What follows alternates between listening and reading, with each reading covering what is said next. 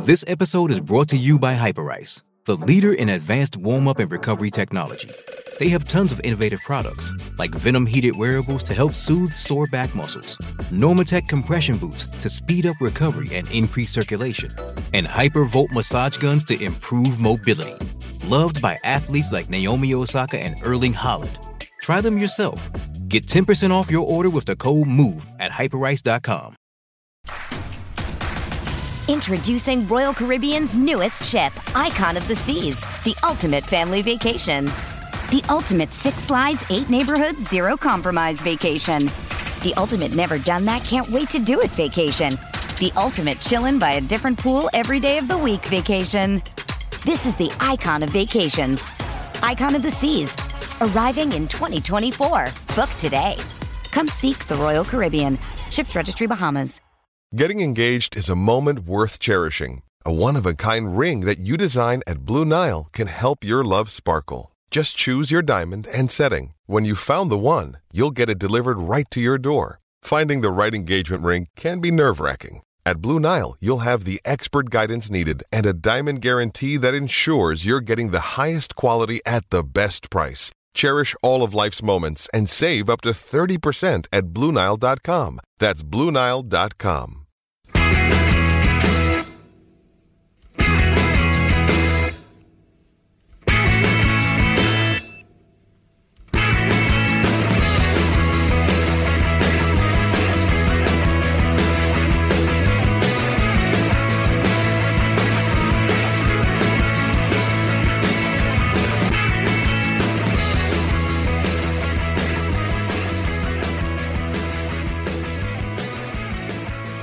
Hello and welcome to Monday's edition of the Terrace Scottish Football Podcast. It's uh, another opportunity to round up an exciting weekend of SPFL Premiership action. Uh, Cinch SPFL Premiership action, I should, I should, I suppose, use the, the official name. Um, I am joined, today, I'm Craig Anderson, and I'm joined today by Tony Anderson. Hello, Craig. Uh, so two two weeks running, Tony, and um, hopefully we won't have any of the, the disgraceful errors that that you, you made last week, Yeah. which. Uh, I really let uh, myself which, down. I mean, yeah, um, and not not knowing that Filip Helander was maybe could, maybe it would have been four 0 if he'd been playing instead of four two. Who knows? Although after Um, watching today's game, maybe you could uh, the weekend's game, you could maybe see the, the opposite. Um, but yeah, so we are, uh, yeah, we're going to run through the, the six Premiership games, and Tony and I did not plan who was hosting before the, the show, so I am I'm doing it now, and um, I'll I'll try and remember all, all six. But we're going That'd be a to we're going start. to we're going to start at the because cause I think it's the one we might have the most discussion about um, the the TV game from Sunday, which was Dundee United one, Rangers one. A thoroughly enjoyable game for, for many reasons, um, and uh, probably an, another hammer blow for Rangers. I mean, they're, they're not out of it, but for Rangers' title hopes, it's uh, four games without a win now um, in the league, despite their heroics in Germany in midweek. yes, I didn't actually. That, thanks for bringing that up. I didn't actually know they they went four games with a win, but just the the football comes so thick and fast these days that you that you sort of just it all kind of washes over you at points. But um, yeah, that's that's that's quite worrying for for Rangers. But despite Dundee United getting such a good result, despite all the plaudits that they, they deservedly get, I still think they they got pretty lucky in the end there. And in terms of if I was a Rangers fan, I wouldn't be overly worried. Maybe the first half was a bit stodgy for them, but the second half, I mean, it was. I felt like I watched the ball go across Dundee United's six-yard box for forty-five minutes. So that was obviously the the what what Rangers wanted to do, and they were able to do it. Just Morelos didn't have his shooting boots on, and they couldn't really get the finishing touch. Yeah, I, I agree with you, Tony, because I mean, I've said this before on the show, but when I am watching a game or at a game and I know I'm going to be on the podcast to talk about it, I sit and kind of, you know, I'm always thinking, you know, what, what am I going to say about this game? In the first half, I was like, I'm going to be really quite getting full of praise for Dundee United and the way they played, and I thought in the first half they, they were spot on.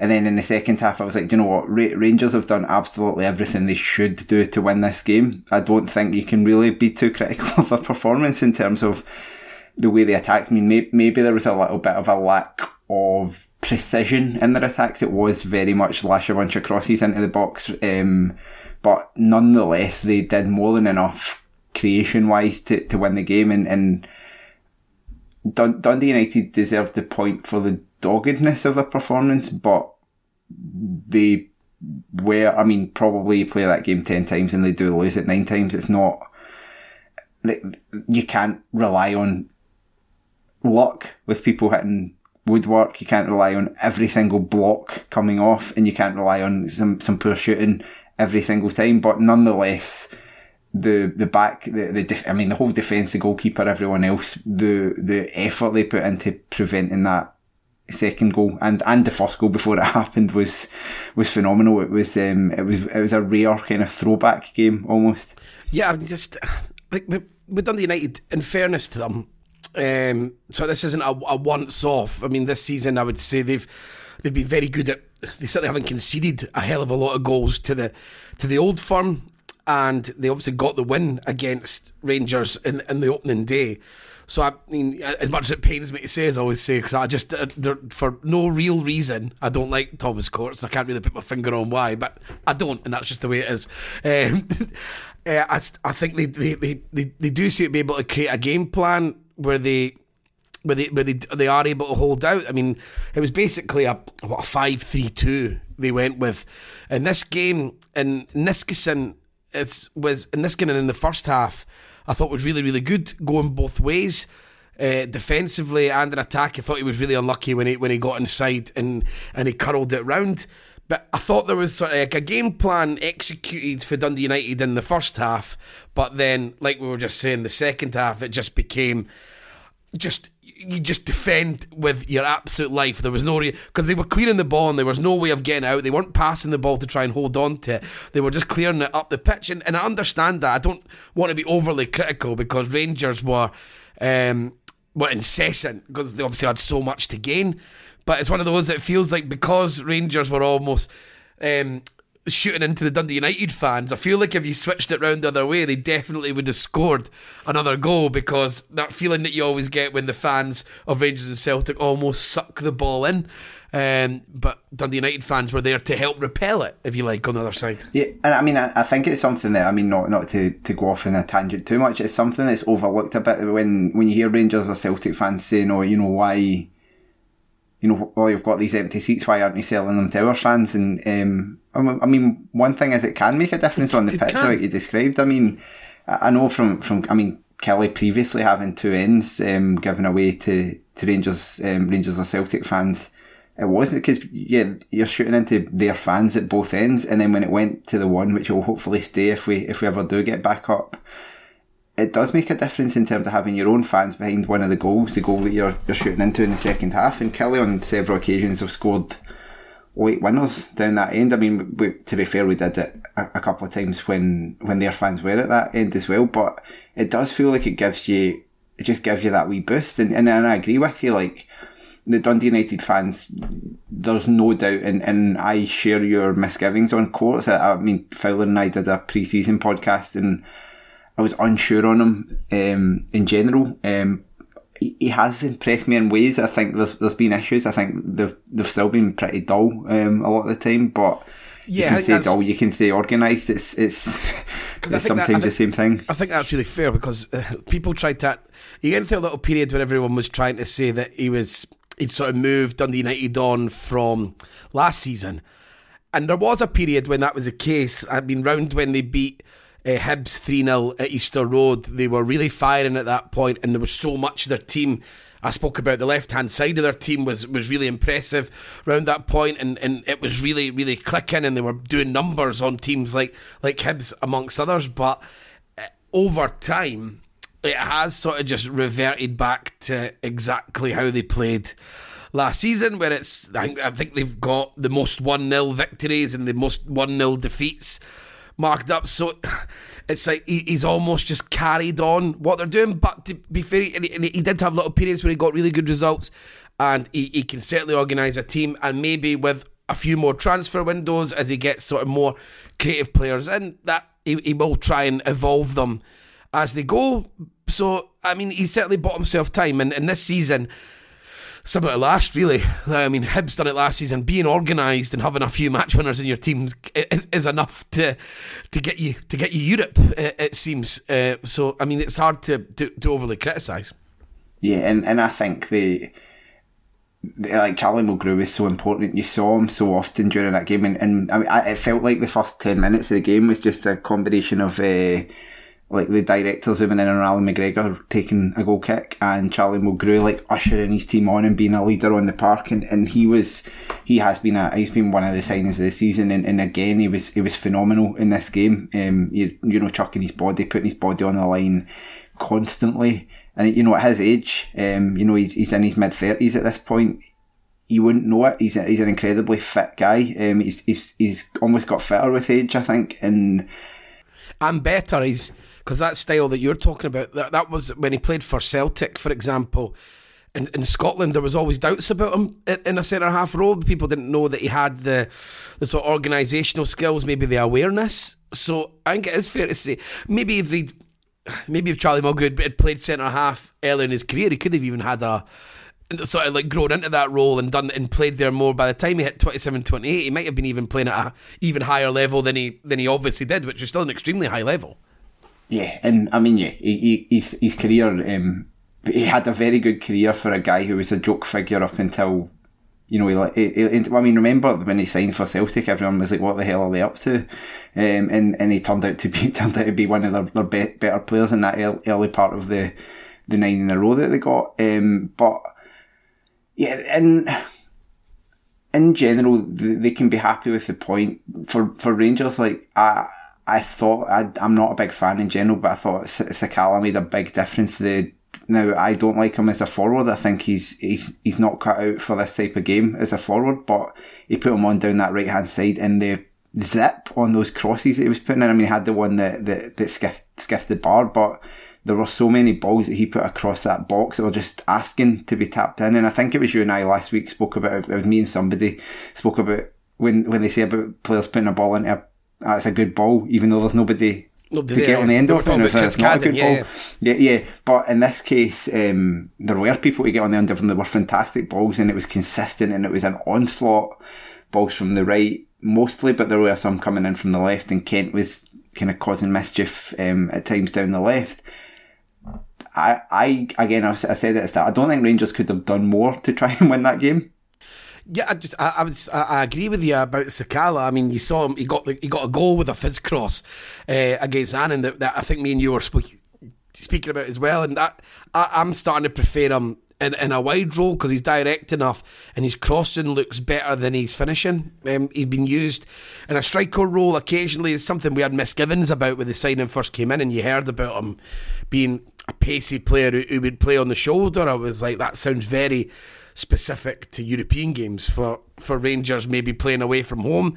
And to be frank, he's probably not going to get playing a lot of them because Morelos is, is, is so good and specifically so good in Europe. So I was starting to wonder, but he, he does look when, when he's playing wide and as an impact player against tired, he, he seems quite confident and, and, he, and he wants to go for it. And, and like I said, the, the, the, balls in were great. And the weird thing is, is that Morelos was reading them and he was getting on the end of them. It's not like there wasn't anyone there. It just they just were hitting off him the wrong way. I mean, it's it's it's the it's the only thing that stops Morelos being fucking outrageously good is because he he, he can he, he is he, he is wasteful for a goal, but he just gets an obscene amount of chances and he's able to make his own through sort of brute force and will.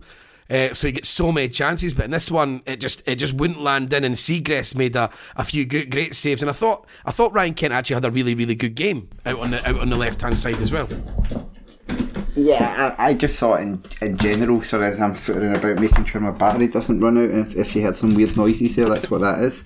Um, I feel like it's better to better to explain the reason rather than just someone go, "What the hell is that?" Um, I thought I thought I was going to be able to do it quietly, and, and I was not. Um, the yeah, I, I thought Ken I mean, he, he was obviously um, uh, imperious against Dortmund um, on Thursday, and, and I was actually surprised to see so many of the same players playing. I think it was just one change. It was just Helander coming back in. Is that right? Yeah, um, yeah. That was my. I, yeah, I was um, really shocked at that as well. I thought they would have made a, a few changes, and because Celtic done that, Celtic made a few changes. But in fairness, both teams had their had their struggles, regardless yeah, of how they yeah. done it. And, and and it almost might have made more sense for Celtic not to, because you're like, well, the, the, I mean, the tie's not dead, but there, there's a slim chance of. I mean, they could. I mean, they are very much capable of going to Norway and, and winning, and of course they are. But um, it, it, did feel like yeah, I was surprised to see it. But I mean, at the same time, Van Bronckhorst probably thinks they can play three games. You know, they can play three games in the space of a week. Maybe it was keeping them on their toes. You know, you, there, there is too much rest as well. So I don't know, but anyway, yeah, they they can was quiet in the first half, as a lot of Rangers players were, but it did really feel like in the second half he was he was getting a lot of space. Um, he was finding that kind of gap in between between Smith and um, and Edwards or Smith and um, whoever was kind of occupying that, that space in the right hand side of midfield. There was also a couple of different guys at different points, but he he was drifting in and he was making things happen, but I, I do think his final ball still lets him down at times, and I think mm, we talked about Sakala and the quality of his was good. Kent had a mixed bag, I would say. Um, he, he maybe it's so it's so frustrating with Kent because Kent is such a high quality player uh, in terms of Scottish football.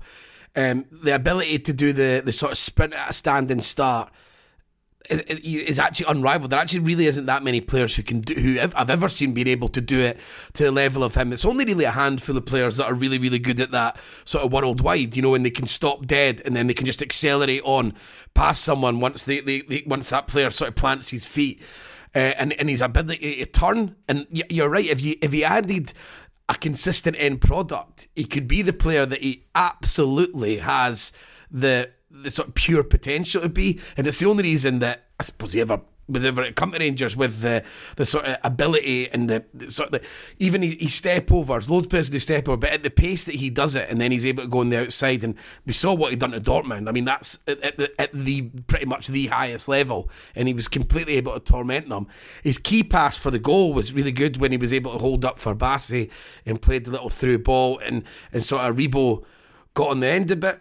But in terms, but I wanted to move on to players that maybe Ross Graham had a a very interesting game. But we're not going to go too much into decisions because I'm going to be asking Craig on the Patreon loads of questions. We're going to do a ref watch for Craig, being a former ref himself, uh, to go through the rules about certain uh, individual incidents over the weekend. So I'm not going to go too much into them now. But in other players I didn't, Ross Graham is a great header, but he absolutely bullies Helander to get in there and uh, just to go on to Helander in general, I'm obviously uh, people who listen to this all know that I'm, I'm a huge Helander fan, but he looked uh, rusty to, to say the least. There, Craig. Yeah, I, he's one of these guys that you think with the size of him and, and you know how good he can be in there that he shouldn't ever basically get dominated in there. He should be, you know, at both ends, just a massive threat. But he does have a tendency to you know, get caught under balls and get caught, you know, get caught out physically by people. And, and Graham is a, bit, a big boy, but he, he, you would expect someone like Helander size to eat him for breakfast, but he didn't do that at all. And, and it, I mean, it was great desire to get on the end of that. And, um, as I said, I talked about Mulgrew and um, obviously Graham at the other end of his career, he's making his way at Dundee United um, after a, a, tricky loan spell earlier in the season. Well, I was going to ask you about that because you, you'll know better than me, but as far as I was aware, it, it didn't didn't go particularly well in the film, but he's come back and he's he's sort of making a role from. He's played a lot recently. I was talking about he's he's sort of moved McMahon out the team, and I was talking about that with you last week, and now he's getting a goal against Rangers and a big part of our backs to the wall display. It's it's it's really weird when that. And it does happen from time to time. Player goes down to the championship, doesn't work out, and then suddenly he finds the right place for himself at, at a higher level. Yeah, and I mean, I, I don't. I think when we played Dunfermline, I was rubbing my hands, looking forward to playing against him after hearing. But I don't think he actually played that game. I think they just brought in Mark Connolly at that point to play centre half. So he didn't actually play the, the only time that we played Dunfermline while he was he was on loan there, as far as I remember. But um, he there was a game. I'm trying to think who it was against. Um, I want to say Ayr United, but it was someone they, they played against and they got pumped in Finland. I'll, I'll check. And he and he was at fault for three goals uh, in the same game. So for, for, him, for him to be able to sort of turn that around in the same season uh, at a higher level is impressive. And Courts has put a lot of faith in him. Another thing, Courts, you, you definitely can't argue with is, is his willingness to to, to give young players a, a chance and to play. Um, but yeah, he, he, he was impressive along with, with Edwards and, and Mulgrew and Rangers. Like I said, set pieces that the both sides of the old firm sort of fell foul to. um, over over the weekend. And to go back to Helander, I just I was. It wasn't just that that aerial battle stood out, and I'll tell you, he made a fool of me on a group chat, a different group chat. I was writing, "Oh, Helander's back, good for Rangers, best out and out defender in the league." Straight away, eyes emojis the second that that that, that comes up. uh, but even when he was running out with the ball, he looked slow, he looked cumbersome. He got away with a few, but he's touch had let him down, and he had to almost side tackle it away. And I, I wouldn't have been surprised if he got taken off at half time. But I'm sure he'll get to get. It was a, it was a pretty long term injury, and uh, they need to get him fit because Goldson's for next season. Even you're told Goldson's going to be by all intent looks like he's going to be away. He's not signed a new deal. Um, John Souttar's coming in, so you would think the idea is that Helander's going to be sort of like the bit of the, the statesman, the guy with experience of playing for Rangers in that, in that defence. So it'll be important for Rangers to get him to get him fixed. So I think there might be a lot of changes. Barisic not having a great season could see him be being on his way out. Even though there might not be the same amount of takers as there was, there might have been if they sold him a year ago. Um, so yeah, I think Helander will be very important for Rangers, and they'll have to make sure that they can get him back to fitness properly. Yeah, I agree, and, and I, I agree with you. I think the, the turnover they maybe didn't actually quite turnover enough in, in the summer, and the turnover will be be a big big uh, big issue in the summer, and they'll have to get it right, and um, we'll, we'll see with that because I I maybe have my doubts if Van Bronckhorst um, if the players he identifies will be the right ones. Um, just just based, I don't know, based on a feeling of what he's done so far. But anyway, we had better move on because we've done twenty minutes in the first game, Tony. Um, we'll move on. We'll just go to Sunday's other game, get get those out of the way. Just um, well, they were interesting this week. That was the beauty. Yeah, yeah. Uh, as I say, starting with those two, we, we finished with them last week because they were dull, dull as dishwasher, dishwasher, dull as a dishwasher. uh, it's not what I meant to say uh, last week, but um, this week at least this week, uh, yeah, they, I watched I watched lot. I watched an hour of this game, um, and Celtic were not at their best, but they did um, ultimately get the win against Dunfermline. Uh, Dunfermline uh, against Dundee. Mark McGhee's Dundee. Them, there we go. Uh, that put them uh, three points clear at the top. Um, Giakoumakis, player who I think we've both had doubts about his ability. Um, shutting us up with a hat trick. Yeah. Um, as I said, the thing about Giakoumakis that I've of a doubt was, was his all round game. One thing I really liked about him is, and I, I, was speaking about this last week, and I spoke about after the Hearts game, is I think, like I said last week specifically, he, he strikes me as really a really good backup striker for Celtic because he wants to play in between the posts, and Celtic can really afford to have that type of striker. They should have that type of striker, especially when they're maybe struggling for a goal in their onslaught, someone who's like his ability to get across his man. His runs to the front post are really, really good. Everything he does is to sort of concentrate on scoring goals. Plus, he's got the height and the strength. But I don't know how much that suits Celtic's sort of wider game uh, under Ange Postecoglou, when you see what when he plays Kyogo centre forward, for example, it's a completely different style, and I think it suits it more. But yeah, Giakoumakis is certainly a goal scorer, and and for the money that they got him for, I think that's more than enough for, for him to be. in Celtic, as I said, can can afford to sort of carry a, a striker like that. But he's big, he's bold, and, and, and he had some really really tidy finishes in that game. To be honest, if that goal yesterday is the one that wins in the league, then that in itself is enough to pay for his transfer fee. I mean, it might or it might not be, but um, they're looking they're looking kind of invincible. To, not not in the sense of like they obviously got pumped in midweek and, and well beaten by um, the Norwegian champions, but domestically they're looking back to themselves where even when they play poorly, even when they're going into the last ten minutes not winning, they find a goal. It's not the first time they've done it recently, and yet again, um, they they pop up with one. And I think that's about the fourth it, time this season they must have come up with a late goal that got them a win. And it, it does start to you know it does start to point to them. At, there's still big games ahead, but I think at the start of the season, when they the way they started under Postecoglou, you were thinking they're not even going to be close to Rangers here. And now they're probably just favourites. I mean, I think it could go either way, but the, you'd probably put them just as narrow favourites just by being, you know, three points ahead. There are only, what, 10, 11 games to go, so it's not like, um, it's not like a long chunk of the season still left. Um, and so yeah, there's there's that, but I would say this performance wasn't great. They did, as you say, they did ring the changes a wee bit.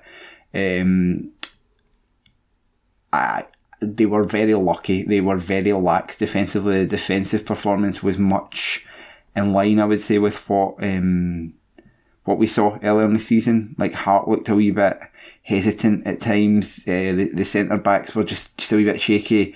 Uh, and the fullbacks were just letting balls in. There was just all these little things that they had stopped doing.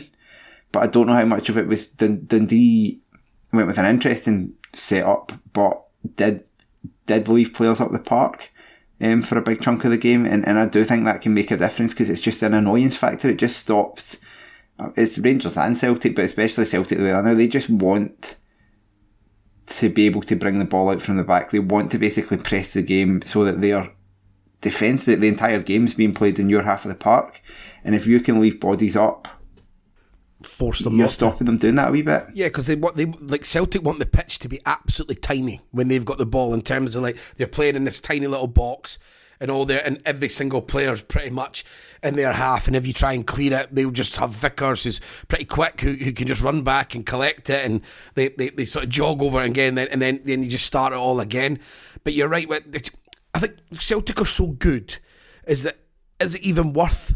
it's probably better to try and stem that by leaving bodies up there than having 11 men behind the box. I still feel that you'll probably still lose a goal at some point with the 11 men behind the ball anyway. I, that, that may be unfair. I mean, Livingston, um, people just turn and tell me Livingston done that no problem and they've got away with um, with points twice twice this season. But on the whole, um, I, I do find that I think you just you, you need to do it if you're going to get anywhere against Celtic and, and sort of stop the tide. The the Dundee's team, I was a little bit surprised when when I saw it. I was surprised that McGhee like came straight in and, and, and sort of Zach Rudden was was on the bench, especially with them playing. He, he started with, with two strikers basically in McMullan and, and Mullen in the way that they were playing, and neither was was Zach Rudden. And I mean, is it going to be that really weird situation that Rudden's is he going to get stung here? he moves to a manager, and, and the idea is to play every game, and now suddenly he's going to to be back up. I, I know it's the first time, but it did it, it did seem telling that I don't know. Have I read too much in it? It's, it's always hard to tell because it's a, it is a very specific game where you, you want to play away. But I would I would have thought that um, I would have thought that he would have been ideal for this type of game I've talked about him before as being a, an absolute pest. But it might be they're just you know they're just easing them in and they're just saying you know what we'll we'll go with a system for one specific game and I I think don't think you can argue that the way Dundee set up nearly worked for them. Yeah, yeah, they took advantage of mistakes by Celtic and, and yeah, ultimately they got no points, but they were close to getting a point. I I they would probably have deserved a point if they they'd held on, but their their defence the last few minutes they did just start to you know as as you naturally do um, not to the extent Dundee United did but they did still kind of get pushed further and further back. And you saw like McCowan um, right right in the lead up to the goal McCowan got the ball to try and take it out but he's got nobody anywhere near him so he's just having to try and kind of run himself um, try and take a man on. He gets he gets dispossessed and probably within 15 seconds it's in the net up the other end. And that's probably what they'll be disappointed about. I think they, they didn't cover themselves in glory. The defending for this the third goal, um, especially down down, down that left hand channel, and then obviously the goalkeeping error for, for the second one from Lawlor. I mean, who, that's that's now just a, a gamely occurrence. Yeah, I mean, it, he's not as good a goalkeeper as um, as Legzdins. Legzdins might have his issues, but fundamentally not as good a goalkeeper, and, and you've seen that. But um, yeah, it's, it's, it's, quite a hard game to talk about. Beyond that, I think I think Dundee can probably be quite pleased with how they played. Mm-hmm. Um, McGhee will be chuffed for a first game to to have that to have that type of impact. I know he would at that point would have been absolutely brilliant, but there's the the questions that have been said about Mark McGhee coming in, serving the the touchline ban. Is he yesterday's man? He's not been a manager here for a long time. He was, I think, he was an assistant down south. If I'm right, I think they've swapped places for, for coming up here. So like he, he was sort of like a totally forgotten guy, and sort of the things that he did achieve in the past, at like Motherwell and stuff, um, are, are well in the past and completely forgotten. So he needs he needs to have a good start because there's there's just so many doubts. So I think not getting trounced and, and picking a sort of he didn't have to play three at the back, for example. That's a choice that he's made. Um, and, and that and that sort of looking tactically good in, in terms of their setup and, and organisational skills for, for his first getting to ready for his first game, I think's good. I think it also proves something I've spoke about a few times. I think with Celtic, you have to play three at the back. They've got they're so strong. They're strong everywhere, but they're so strong in central areas, and they play so much in central areas because the way the fullbacks come into the middle and how dominating, and they like to play through the middle. Um, that I feel like you do playing three at the back, three five two allows you just to disrupt with sheer numbers without being even like uh, like anything where anyone has to do anything particularly well. Uh, just because there's so little ways of stopping this Celtic team, but I think that would be if you if I was going against Celtic, that'd be the first thing I would do. That's how I'd set up to play them. And um, to move back to Celtic's sort of lineup, how did you feel? Maeda was sort of he he got moved out to the left hand side, which I haven't seen him yet. I'm happy to be sort of corrected on that. Um, instead of playing that sort of centre forward role, how do you thought he got on? I'm I'm not sold on him. I think we've talked a little bit about him. He, he has a, he has something to offer. I think he can he, he can play on the shoulder quite well. There's maybe similar. We talked about Sakala, and, and there's maybe similarities there. He's maybe got. He's not the, he's not exact same type of player, but there's just that aspect of doesn't he doesn't quite fit the way they want to play normally. It doesn't mean he's not worth having as a different option. Um, but there's just he obviously hit the ground running. I think when he scored against Hibs, everybody's like, all right, they brought him in and he scores within about three minutes of his debut. But um, since then, I, I, think technically he's maybe not on the same level as a lot of the other guys. Um, he's more um, workman like. He struck me. He's. I was talking to Fowler about this as well. It's just like he's like um, he's quite workmanlike. He, he reminds me of. He, he really reminds me of, of, of a Scottish Premiership striker. Actually, like not not not absolutely perfect, eh, but really really willing um, he does have a decent touch and he works the channels well. So like he, he suits. I think he'll suit our game. But yeah, I totally agree with you. But I don't know if he's on the.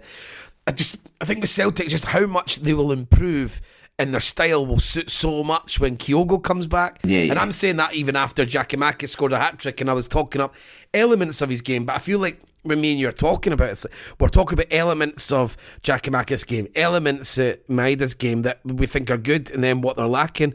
Whereas Kyogo fits the bill exactly, yeah. and they have no one who can replace that sort of whatsoever. I think both those forwards are predictable. Like they're they're good players, but they are more predictable. So you know you roughly know what's coming. You know how they're going to try and make things happen for them. But Kyogo just is very difficult to, to put a handle on and and that's maybe the difference. I mean, you, you saw it, it was it was stark on um, on Thursday night just how, how much they struggled. I think just they kind of ran out of ideas. Jota didn't have the best game um, the other night, and and when he's not on form, and when Abada's quiet, and when they've not got Kyogo, and they've not got someone like David Turnbull, who's another guy who just kind of makes something happen when Rogic isn't playing well. When all these things happen, and you don't have those guys on, on peak form, they become much less exciting to watch and they become less you become less worried about them, I think, as an opposing fact. Someone who, I mean, but don't get me wrong, every time I watch them I want them to lose, um, as I did yesterday. um, I don't think it's I don't think it's unfair to say that. Um, it's a bit different European games because it keeps a bit of interest, um, at least when when they get through. But um, I was less worried for Dundee than I have been for other teams that I watched them play because there was just it's a wee bit of less. Yeah, it's just they didn't have the same rhythm. But as as I said, like you can't do that. If you can't play thirty eight games a season or fifty games a season. As Celtic have to play to the standards that they set in their better performances, to the standard they set in that first half against Rangers. So just turning up, getting three points wherever you need to, I think is it's huge. Is all is all that matters. And and with that, we will we will move just, on. Just, before you do, like, I think you're right there because like the, the, the form's been poor recently because the Raith Rovers game they got the four 0 they didn't play well but they got the win.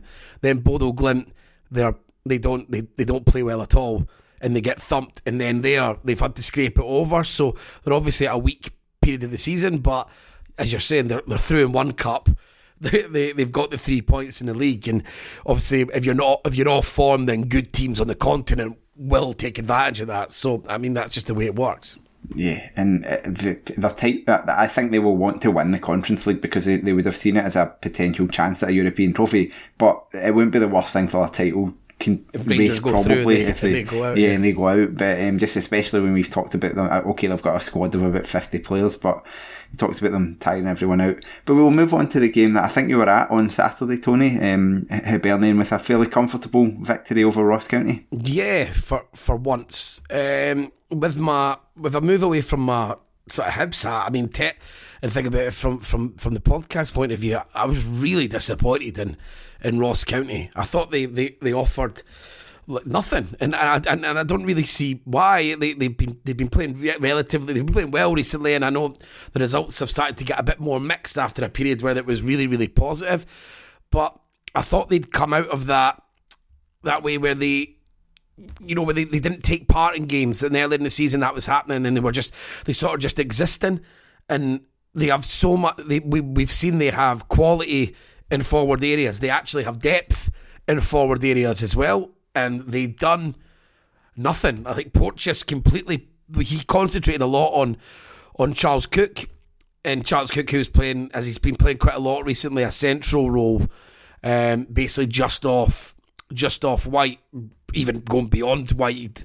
He's basically playing up front, really. And, and Porteous sort of concentrated on him, and, and he never got any change out of Porteous whatsoever and I was just disappointed in general. I didn't really get the the lineup. It was sort of like a four two two two or a a four two three one, whatever.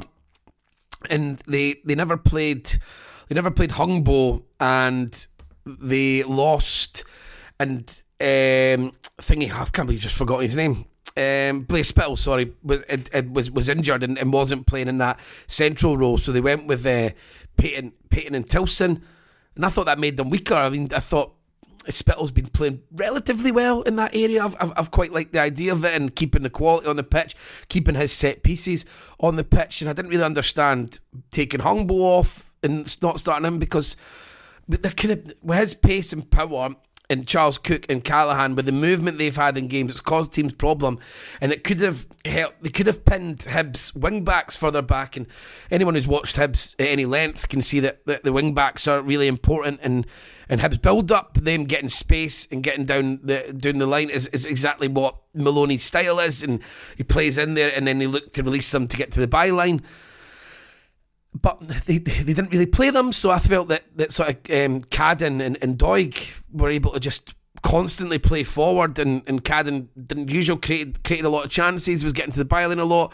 Doig nearly scored a, a couple of goals. He was getting up there, and he had a good game. He got wiped out a couple of times because they were struggling to get over to to stop him. So yeah, before I go on to, to Hibs, I just I, I, I was really really quite disappointed in in Ross County because I've, I've watched them a fair bit recently, and I just expect. I thought that their their standards has moved up. If you understand what I mean, Craig, that they wouldn't get to this this level of of performance, and they just they done absolutely nothing.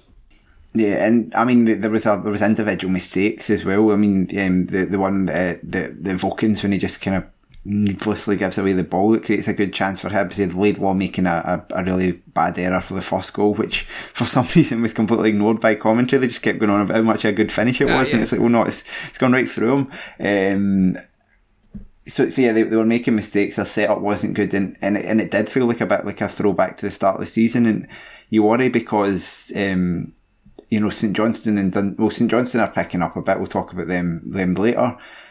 Dundee uh, or have changed their manager. We don't know how well it'll go. But they made not, a punt for it. They've clearly yeah, got an idea. They're going for it. And County are, even though they've been in pretty good form of late, they've not got that far away from them. Like they've they've built a wee buffer, but not not so much that can be swallowed up in a couple of weeks if they if they revert to poor performances. And, and yeah, that this this was was not their best, but let's focus on the, the positives, Tony, because I think you know another win for Hibs coming off the back of a, a good a good showing against our Arbroath last week as well. Um, yeah, does it start to give you a bit more confidence for the rest of the season? Yeah, definitely. I think um, we're starting to see the things that I liked about. I thought Jake Doyle Hayes not just with the goals. I thought he looked a lot better. I mean, I I like Doyle Hayes. I think there's a lot to like in his game. I was worried. I felt like maybe under Ross, he, he sort of, I felt like he started off really, really well, and he was a driving force in midfield. Um, and he would ball carry at points, and he was always looking to play forward. And then over time, he sort of became more sideways and backwards. And I get the feeling I felt that was coached. I felt Ross likes his likes his midfielders to, to recycle and, and obviously and, and like have our match winners as the front three to do the to do the attacking. So I was worried about that, and it was good to see Doyle Hayes is getting more license in there. He still gives the ball. He was still giving ball away a bit too much, but I thought he had a really really good game. And Josh Campbell again, I, I'm just not a fan at all. I just don't think he's a very good football player whatsoever, and I can't wait for for Joe Newell to get to get fit. The thing, my my theory with Campbell is he, he, he's good off the ball. He works his socks off. I feel like Maloney's using him as an example to other players about what he expects. And I think managers do this from time to time, and they'll use he basically using them because next season he wants other players in the team who have higher quality than Campbell. This is what you need to do to get into the team, and then once they're up to that, they're willing to do it. That's my theory anyway. I feel like managers do use players like that, especially when they first come into a, to a club when they want to set a, a certain standard. Um, in terms of players who play like, like Sylvester Jasper's a player I, I really like. It's great to see finally Hibs having a player who's he's playing in the forward roles, but he's dropping into midfield, but he, he, he's willing to turn with the ball and then drive it, and, and he's willing to commit men. I think we, every team needs players who are willing to do that, and Hibs obviously had the the best, arguably, of that type of player with, with Martin Boyle and, and Jasper. I'm feeling well, not at that, at that level. He certainly will allow us to tactically be able to do that and have a player who plays in that fashion.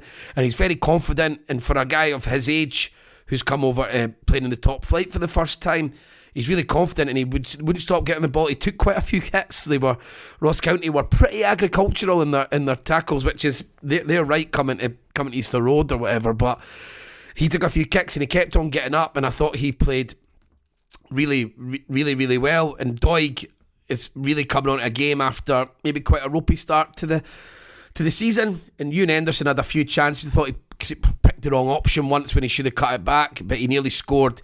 Second, and the Hibs created a lot of chances, and once we got a goal ahead, I think the Hibs picked Ross County off quite well, and that was like with with the playing the passes. But there's still bits that we give the ball away far too much, and that's because we're insisting on playing a, a style which I'm, I'm I'm more than happy to see Hibs try and do and, and, and see it implemented, but players do give it away far too often in the simple moments. So we do the difficult bit, you break the press, and then you've got this key pass that's to come to go out wide, and someone either doesn't see it because they've got their head down. And they play a simple pass, or they execute it purely, and it's nothing to do with standard of player. These are simple passes that the players should be able to get. So that gets people a bit frustrated in the ground. Um, Drey Wright and James Scott came on, Craig, and got booed. Excellent. which I, thought... I just, I just thought even even James Scott's contribution that led to a chance, which was when he played that kind of crossfield pass. Uh, yeah, yeah. He under he under hit it big time, but it, it it just made it through anyway. Yeah. To Do- it was to Doig, wasn't it? Yeah. Um, and I was just like, you know, the guy the guy just needs a break, but um, it's not it's not coming for him at all. No, no, he's he's he's, he's possibly one of the worst signings I've ever seen Hibs make in terms of their in terms of their contribution on the park. I know I know James Scott from before, so that's what makes it even more difficult to fathom because he's done absolutely nothing. Uh, but now the fans are. I, I don't understand that. Like Maloney's decided he wants to keep these guys and play them. Uh, we'll call on it to someone else. I still think Scott, we could have saved the money by getting rid of Scott because we've got more than enough attacking players now. With Mueller there, Henderson there, Jasper there, we've got Doidge, Nisbet. There's plenty of players there, that, but they've also kept Scott and Wright, which I don't really understand. And then they got rid of Hallberg, and all it took was an injury to Newell. And it's like you've only got Josh Campbell and um, Jake Doyle Hayes to play centre midfield because Scott Allan, he doesn't want to play him, and that's fine because I mean, in the shape that we're playing, you probably can't play Scott Allan as a two. You probably couldn't play Scott Allan in a two in midfield when he was fit and hadn't had these sort of health or injury problems that that, that have come up that are, are hurting him just now. So I think Hallberg, when he gets fit, well, I don't think I, I want, don't want the future of Hibs to be Hallberg. At the time, I still think you can be smart and go right. We need him. He is good enough to play at this level, as he's certainly shown when he went to St Johnstone, and he's shown at times for Hibs when he was fit. So I think that could be a smart move. But Jake Doyle Hayes to get two goals. Wow, two from outside the box. First one should have got saved, but the second one's absolutely brilliant. it's brilliant. tremendous. It, the technique's just superb, and it's a wee bit more back to something he did a bit more when he was at um, St Mirren, because when he was at St Mirren, he did he did score, or he didn't score necessarily that many goals, but he, he was uh, he was getting into good positions. He was getting himself forward a lot more, and when he's been at Hibs, he's maybe been a wee bit constrained when he has been playing. Yeah, so that's exactly what I just said at the, at the start of this sort of segment. Uh, I was worried about him, but I hope that he keeps on growing because I, I, like Jake Doyle Hayes. There's a lot to like about the player, and I think and, and I get the feeling Maloney likes him. Um, so hopefully he keeps getting his freedom and he'll hang around the edge of the box. We want to hit shots, try and thread passes through for players, and then when hopefully Newell comes back, that gives us the much more. Newell's quite an all-action player. Uh, so like that that really helps in that role. But yeah, it's, it's, there's there's more positives. We're creating chances. We don't look as easy to score against now. Um, I thought Rocky Bushiri will go again. I'm going to ask you about this on the Patreon. I thought it was really cute. He got away with it, and I think you would. I think you about VAR, you couldn't get away with that uh, at the first goal, and I thought it was quite clever from him. Um, he had a he had a decent game again. He's just really he's timing for jumping for in the air is bizarre. He headers it off the top of his head all the time, which I'm, I'm imagining will will get found out with some point. But um, he's only 22, as I said last week, and I think he's playing a lot more than maybe we envisaged. With with obviously McGinn, Hanlon, and Clark all being out at the at the same time. But we're we're we're, we're getting there, and Maloney needed it. He needed us to to halt any slide to buy himself the time to implement this going into, into next season. You don't want us to be finishing bottom six, eighth, terrible, fans not happy, because he will get next season regardless. He needs to buy the space, get the fans on the side a bit, and then hopefully maybe get lucky and get into Europe this season, and then maybe next season. Um, that's when Maloney will be absolutely judged, and he'll be judged fast by Hibs fans. Yeah, absolutely, and, and the the investment in the squad means that it has to be. Um, right, we'll, we'll move on then. We've got we'll go for the other game that didn't finish in a draw, which was um, St Johnstone climbing off the bottom of the table by by beating Hearts two one. You mentioned Melker Hallberg. he was a standout in this game. He was superb, but just in general, there was just there was just a lot more about St Johnstone. Yeah, you had to say like they they just it felt not quite back to what they were like last season because it was a, a, different setup and all that, but just there, there, was a little bit more of a more of an identity about them again. Yeah, like so it was like uh it was in two parts when when I was watching it and listening to Davidson the the performance.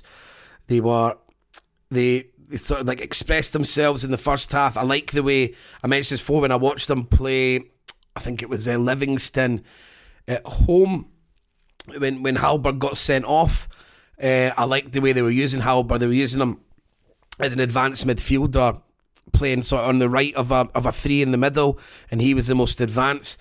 And I thought that worked again quite well. The, the, he nearly set up the exact same goal. I think Ali Crawford hit the post in that game, and in this and in this game, it linked they linked up quickly and well. Middleton really smart with a quick pass, and then Hallberg cutting it back for the goal that as I said, that's not an accident. That's something I've seen in, in other games when when Hallberg's playing. Middleton, I'm not his biggest fan at all, but he does have more quality than say James Brown, for for for example. So when he played in in that role and Hallberg was moving forward in that midfield three, he, the link up play was able to use with him was was of a higher quality than than they had in the game that I watched previously. So that was great. And then the second half, when they got ahead and they were two one up they went back to the wall. Hearts really put them under pressure. Looked like there was a lot of scrambles on in the box, similar to like what we were talking about with the Dundee United game, and, and they were able to to hold out, which they've not really done this season. That's been the biggest, most galling part of, of St John's season is they lost that sort of grit between their teeth that they, they had. They were so good at it last season. So Davidson will be really, really pleased. And it's a huge win for them. And I, I, I'm starting to get the feeling I think they might they might pull away and actually get out of this.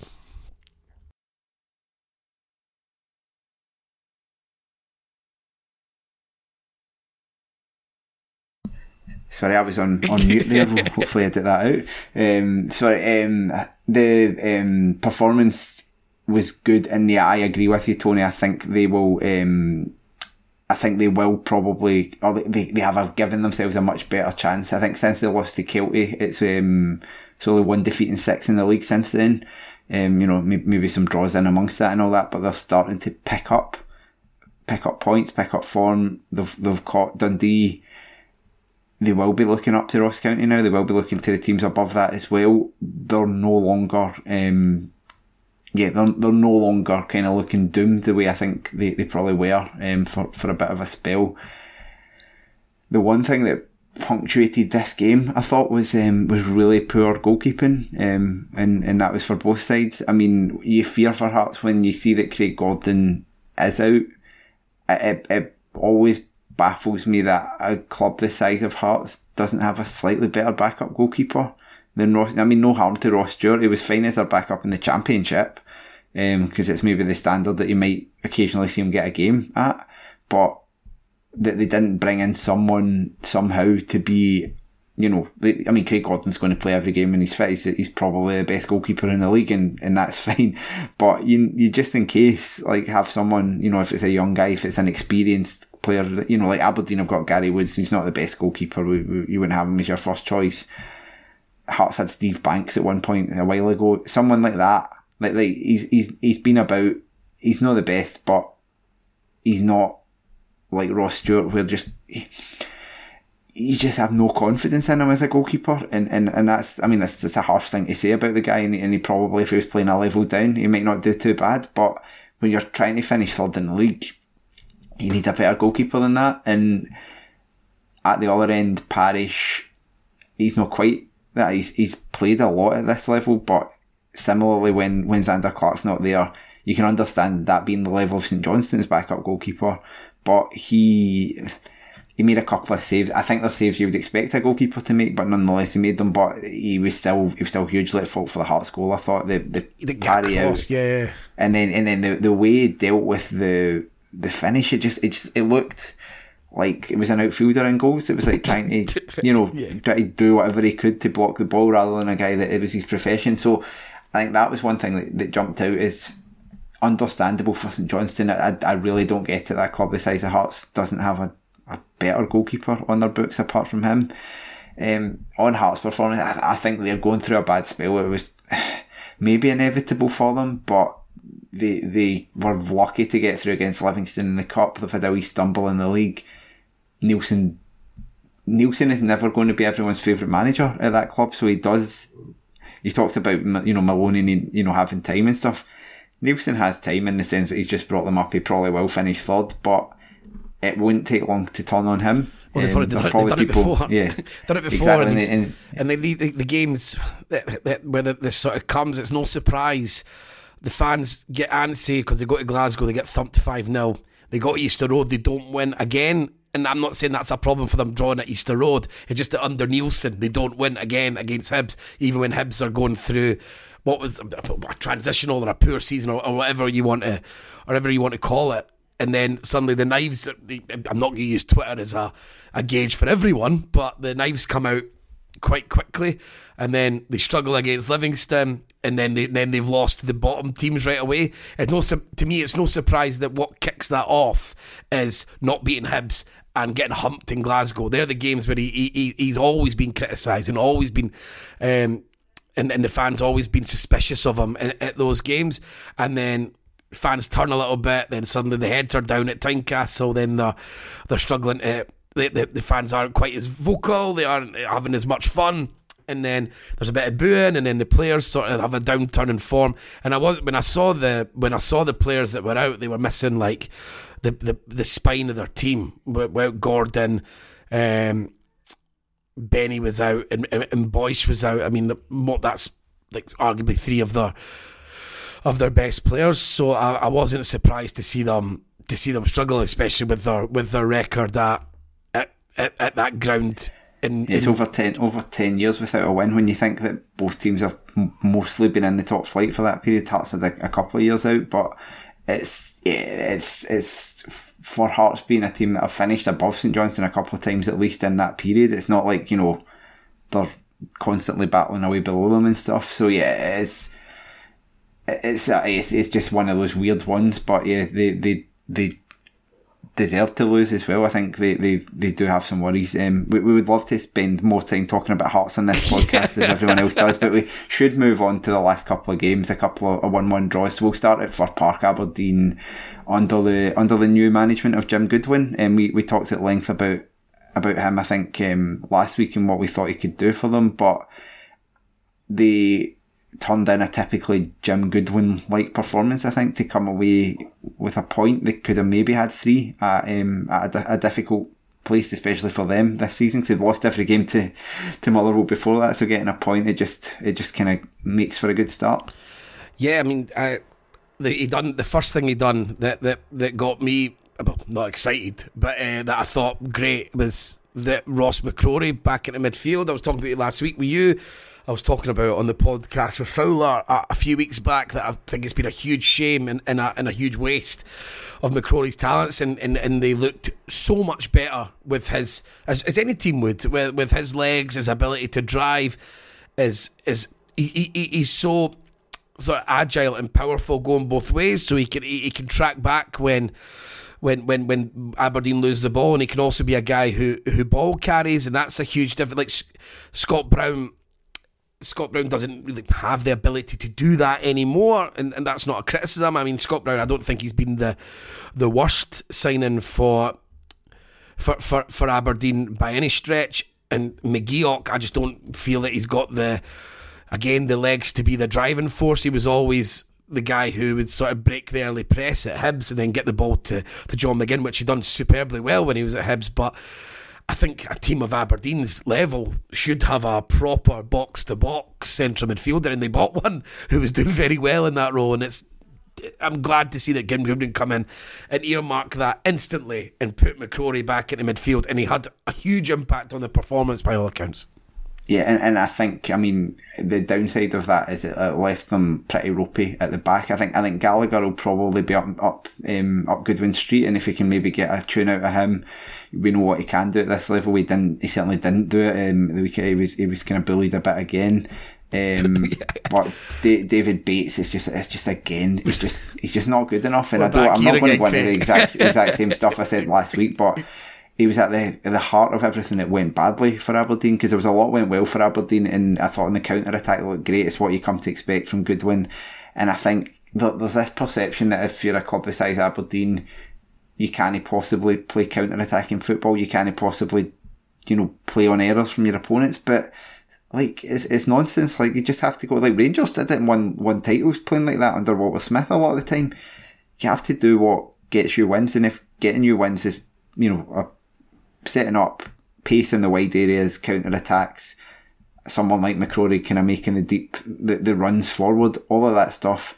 They looked imp- immediately a more coherent attacking outfit. You saw some of the, I mean, the, the, the goals are a good example of it, but there were plenty of, um, plenty of similar moves where players are, um, you know, just it's just immediately you think like those two wide players know where they're meant to be in this attack. You've got a forward who's kind of drifting into good positions, just everything you would hope for, and and so immediately for me as, as someone watching on, I, I, thought, yeah, he's put his stamp, even though he only made the manager that morning, basically he's, he's put his stamp at least a wee bit on, on how they want to play. I mean, maybe it was a coincidence, but what do there you, was that. What What do you think about that? I mean, I don't want to get bogged down in this because I think some of this this is really silly. Like uh, when Van Bronckhorst got criticised for not being the manager against um, when, when he, against when he, Hibs. When, against Hibs when he legally wasn't allowed to be. Yeah, yeah. But um, I was quite yeah. um, but I, I was a wee bit impressed because Goodwin, I'm sure, could have got away with not taking the job, but it shows his confidence, his belief in himself, his belief that him being there on the touchline and in the dressing room before the game and at half time will have an impact. He obviously believes in himself that, and he's not looking. And what I love is no, no looking for any self preservation. I'm in. I'm, I'm doing. I want to impact this. I quite like that with Goodwin. He really does strike me as a confident guy. He's such a clear speaker. So I, I would um, sort of sign up to your claim there, maybe that he just he's good at really good at being able to get his point across, and he could maybe have an impact in that well, time. The the thing is, he's not. You know, you talk about Shaun Maloney needing time to to get his team playing the way, the way that he plays is fairly simple. it's that you know you're not telling players to do anything they're not used to. You're telling you know your wide players, you know, hug the touchline, come inside. Sometimes when you've got the ball, be quick, get up and down the park. You've got your midfielders, you know, go both ways. you know, the, the, he's telling these two centre backs, you know, don't do anything fancy. That's kind of how he's.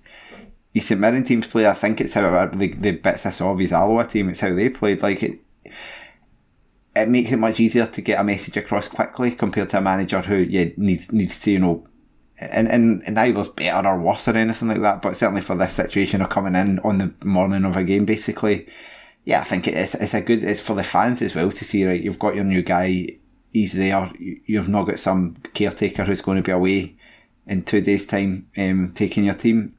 Must make a difference on on the pitch, yeah, they, they were they were better. Motherwell were fine. I think it wasn't the best Motherwell performance, to be honest. I think they, they maybe were somewhat lucky to get the point. I think maybe that's unfair. Like they, like they, they definitely didn't do enough to win the game. What I've, what, yeah. what I've heard the second half, I didn't watch this full ninety minutes, unfortunately, but I thought that they, they, they were they were they were much better second half. And, and like you were saying, I just the, the running battle with Van Veen and Gallagher is so good because it's not really a battle. Van Veen gets the better of him every single time. Yeah, it's it's, it's yeah, and, and Gallagher's like for a guy who I mean, you you just remember him up against Mitrovic. I know you can just keep rolling back to that. He absolutely bullied Mitrovic out of that game. Mitrovic was nowhere in that you know the biggest game of of, well, probably both, well, not probably both our careers because Mitrovic has played at World Cup, but the biggest game of Declan Gallagher's career, I think it would be fair to yeah.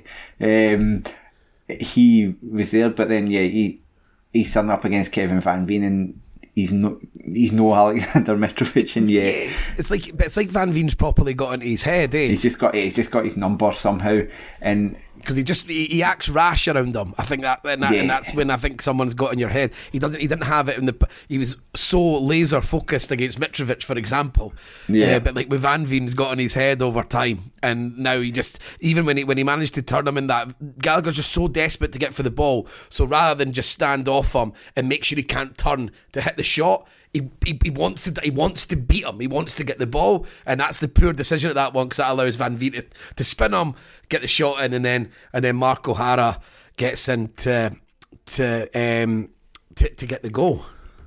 Yeah, and, and I think that's it. Can just be these running battles that maybe a guy doesn't quite the matchup doesn't quite work for you, and I think that's the case for him. But I can see maybe Goodwin uh, out of all the managers that they could have brought in, Goodwin's one that maybe could get a get something out of Gallagher um, if if he fancies him. But I, I, I just cannot see him having any patience for David Bates at all. I think he'll be trying other options pretty quickly. Um, like it wouldn't surprise me if he was trying to bring in a short, you know, a short term someone out of contract, you know, a, an Irish player, an English player, someone from you know experience down south, just to, so he doesn't have to pick pick Bates. Um, we'll, we'll move on from there. We'll move on to our last game, another one-one draw uh, Livingston drawn with, with the, the team that, that Jim Goodwin obviously left, St Mirren. They had uh, Jamie Langfield as a as a caretaker. doing the opposite of throwing his hat into the ring after the game. It was like he could not distance himself from that. I, I don't know if he's maybe going to Aberdeen. I don't know, but it was he could not have he could not have been any less interested in that job. Um, but the it, it was quite. I feel like I've seen this game involving both of these teams quite a lot. the, the way they both played, like it wasn't a bad game. You could sit and watch it, but at the same time, if you told me Livingston Livingston won St Mirren one, I'd be like, "Yep, that sounds that sounds right." And the um, the the I, I find it hard to, to say much about it to be honest, and and that's again, it's not because it was a bad game. It's because if you said to me, "Well, what what are Livingston going to do and what are St Mirren going to do?" Well, that's kind of what they both did. I was excited. Um, as I said last week, I saw that St Mirren had started. Sorry, Livingston had started using Nouble out wide. I saw that they'd done it against Hearts, sort of like, oh, maybe an hour into the game. And in this one, they actually went and, and started about there. And, and he has a, I think he has a huge impact at the goal. He does the little drag back and, and the through ball that allows them to cut it back and, and get the goal. And, and Nouble uh, that's something that I've, I said I really didn't watch. I don't watch enough championship at all, so I didn't see him at Arbroath, and I've been quite um, impressed. I think I'm contractually obliged to say good feet for a big man. Uh, I think you saw you, you also saw why he didn't score a lot of goals mm. for Arbroath though when he had that chance at the back post and he just completely fluffed his lines on it. But Basically, that's exactly. These are the players that uh, the bottom half of the Premiership facilitators. Craig, something we've we've spoken about on the terrace podcast. I feel for years because of Livingston, Hamilton, Accies, with all these, and with um, with Bruce Anderson. I, I mean, I think it was his goal, and and, and they got and he, he got them that he got them that goal. That's uh, Nouble, I think is it, will be fine to have that when you've got the quality of, of, of Alan Forrest in terms of finishing and crossing, and Anderson certainly seems to have really come quite a good, a decent goal scorer this season, uh, and, and, and assists. I mean, he's involved in. I feel like he's involved in nearly every goal he scores when he when he gets on the park. Um, and then Nouble, he, he won't be under immense strain to to, to score a lot of goals. And now when you've got, I think if they're going with, I know they've got um, Odin Bailey on the on the bench and stuff. I know he plays, but I like the idea of Forrest, Anderson, and Nouble in terms of like the mix of attributes there uh, the the awkwardness of, of of the players. You've got the pest factor of Anderson. His touch is good. He's now he's becoming much more of a penalty box striker than, than he probably was previously. And then you've got Alan Forrest sort of crossing ability. Uh, finishing ability, he, he, sort of backs himself, especially when he's at his best. He's his final, his final ball and his end product can be quite of a high standard. And then you've got Nouble, who's quite good with the ball at his feet, clever, and clearly just due to sheer size, unbelievably awkward to, to play against. I can see that being. I mean, it's only going to be for a few weeks because Forrest is is clearly going to leave at the at the end of the season. But I like it. I like it. I like it a lot, actually, to be honest. And then with Livingston, they seem to have really. It's taken a long time. They seem to have really settled on that that midfield three. Pittman seems to have found his way back in. He was in and out at this season, but Holt Omeonga and Pittman seems to be the that that seems to be playing every single game now. It's a very, a very nice blend, I think, those three players. So it, it makes sense. But yeah, their, their disappointment will be there's been a couple of games recently where they've they've just chucked away, um, you know, potential wins, and, and you know that could be the difference. Well, thinking positive for them, the difference between the top six or not, the difference between Europe or not, or it could be the difference between getting sucked into a relegation battle because it is that bunched up in the middle.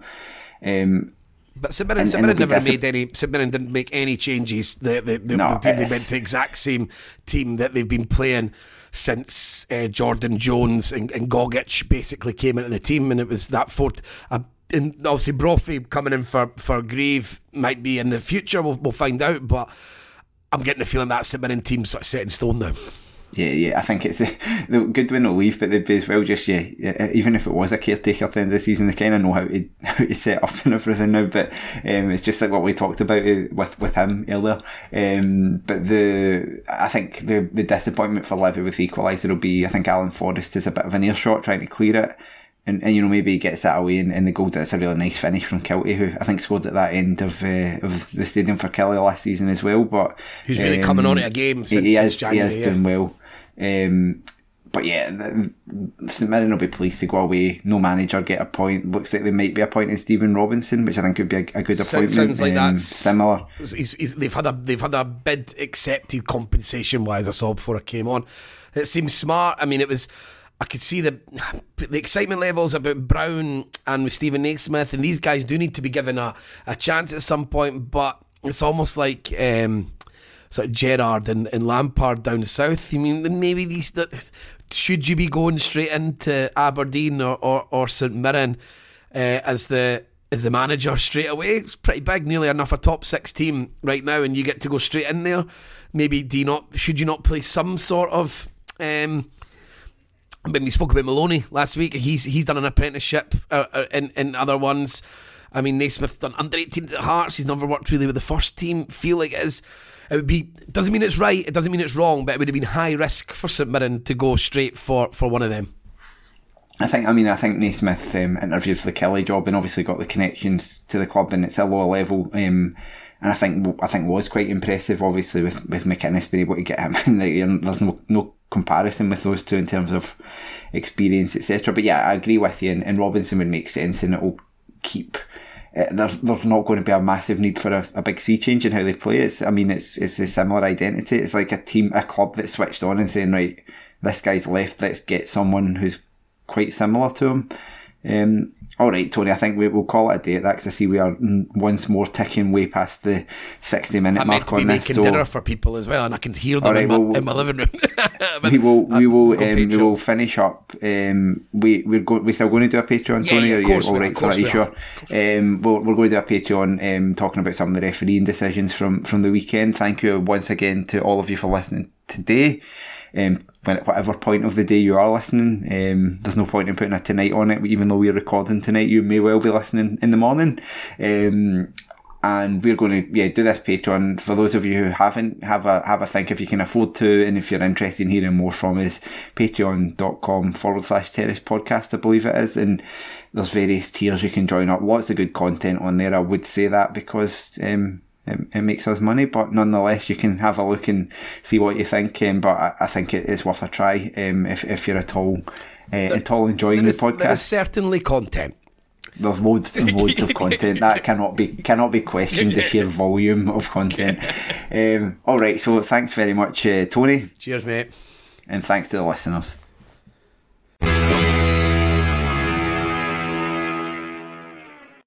Sports Social Podcast Network. With the Lucky Land slots, you can get lucky just about anywhere. This is your captain speaking. Uh, we've got clear runway and the weather's fine, but we're just going to circle up here a while and uh, get lucky. No, no, nothing like that. It's just these cash prizes add up quick. So I suggest you sit back, keep your tray table upright, and start getting lucky. Play for free at LuckyLandSlots.com. Are you feeling lucky? No purchase necessary. Void where prohibited by law. 18 plus terms and conditions apply. See website for details.